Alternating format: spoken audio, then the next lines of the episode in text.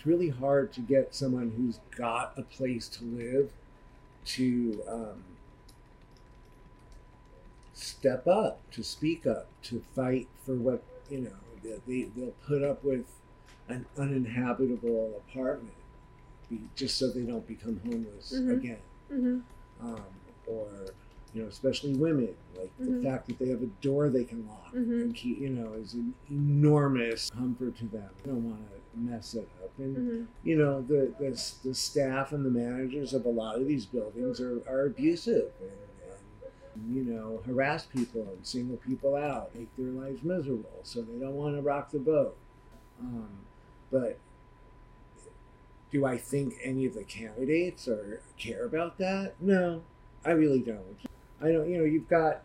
I mean, here's a city and a state that's been, you know, somehow is the fifth largest economy in the world, and it's being run by like, and it's the homeless capital of of you know, it's a third world country.